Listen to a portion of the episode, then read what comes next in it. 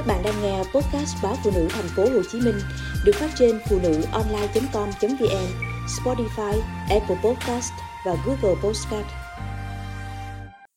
Đứa con trai bất hiếu và nàng dâu hai mặt. Điều đáng tệ hại nhất với một người đàn ông có thể là khi anh ta bị đẩy đến chỗ phải chọn hoặc là cha mẹ anh em hoặc là vợ con trong một lần cãi vã dữ dội. Chồng tôi tuyên bố, tôi dù thế nào cũng không bỏ bố mẹ và hai đứa em được.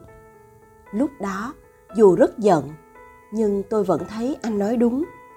Và nếu anh bất hiếu với cha mẹ, bạc bẽo với các em, tôi cũng không thể tiếp tục chung sống. Tôi sẽ nuôi dạy con tôi thế nào nếu để chúng chứng kiến cha mẹ tệ bạc với ông bà? Nhưng cô hoa, nàng dâu của bác hàng xóm nhà tôi, có thể không nghĩ giống tôi. Bác hàng xóm có ba người con, hai người con gái lấy chồng làng bên. Người con trai sống với hai bác. Người con trai tới tận 40 tuổi cũng chưa có vợ. Nói thật lòng, thì anh ta khó lấy vợ.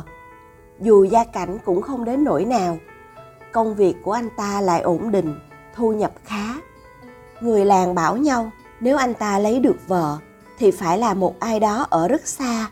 Không biết gì nhiều về hoàn cảnh và tính cách của anh ta.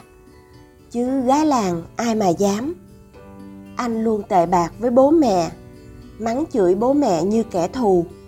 Người ngoài thấy anh thường xuyên tránh xa, không ai muốn va chạm. Một ngày nọ, anh ta đưa chị hoa cùng hai đứa con riêng của chị về nhà hai bác nhà bên buồn lắm.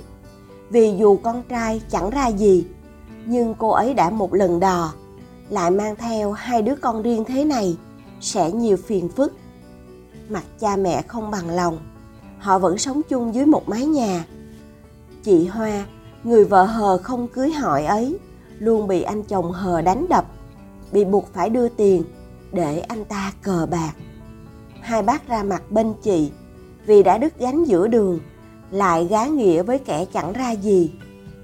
Nửa năm sau, khi nhà có dâu mới bác trai đổ bệnh. Ngoài hai người con gái và hai con rể chạy qua chăm sóc, chị hoa cũng tỏ ra chu đáo với cha mẹ chồng. Ra viện, hai bác làm mấy mâm cơm, mời họ hàng, bà con thân thích đến chung vui, thông báo có dâu mới. Rồi hai bác dành hẳn cái nhà to cho đôi vợ chồng trẻ và lui về ở trong căn nhà cũ của bà nội mất đã ba năm trước. Ngôi nhà này nhỏ, ở ngay phía sau nhà. Muốn ra đường phải đi qua ngôi nhà lớn. Nào ngờ, lúc này không chỉ con trai bác, mà cả cô con dâu mới hiện nguyên hình. Lập tức, vợ chồng họ rào lối đi từ nhà nhỏ sang nhà lớn, buộc hai bác phải lay hoay tìm mở lối đi khác qua vườn. Lúc này cũng là thời điểm cơn sốt đất ùa vào làng. Hai bác định bán một phần mảnh vườn để lấy tiền chữa bệnh và sửa căn nhà cũ.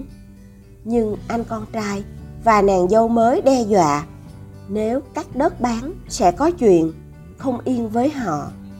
Họ cũng thường xuyên gây gỗ, kiếm chuyện nói xấu, chửi bới ông bà, ép ông bà làm giấy tờ chuyển quyền sở hữu đất cho họ thấy cảnh nhà hàng xóm như vậy.